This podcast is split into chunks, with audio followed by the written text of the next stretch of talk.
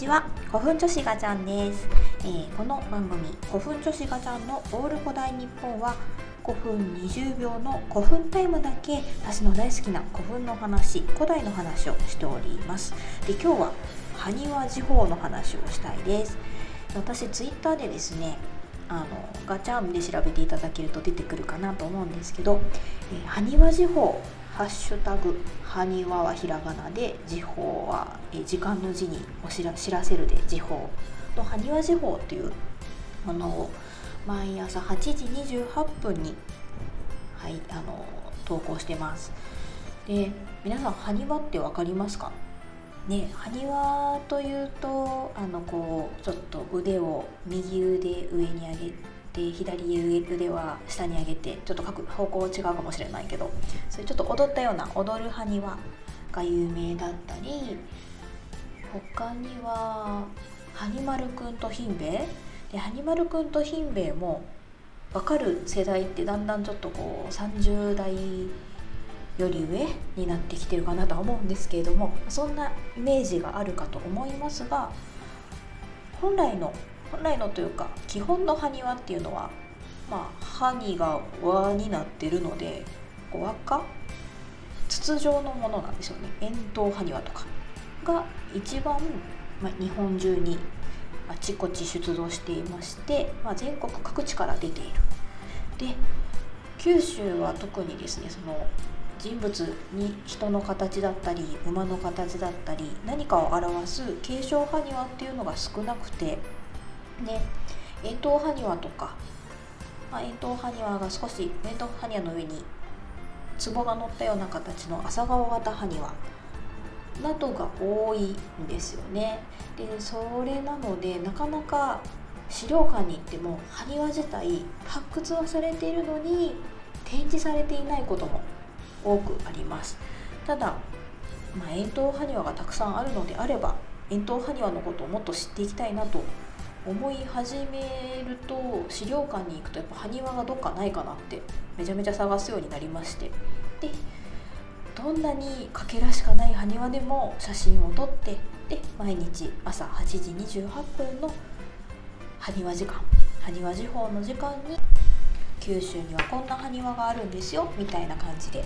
ツイートをしております。でも本当にねなかなか展示がないことも多くてあの常に埴輪不足に陥っております。そんな中先日、えー、埴輪ハントに行ってまいりました。行った先は釜市っていうところにございます、えー、小田博美弘樹だ。間違った。小田弘樹美術館。で美術館に2年行くのって感じなんですけど実は美術館の横に郷土資料館が併設しておりましてそちらの方に行ってきました。あの受付すごい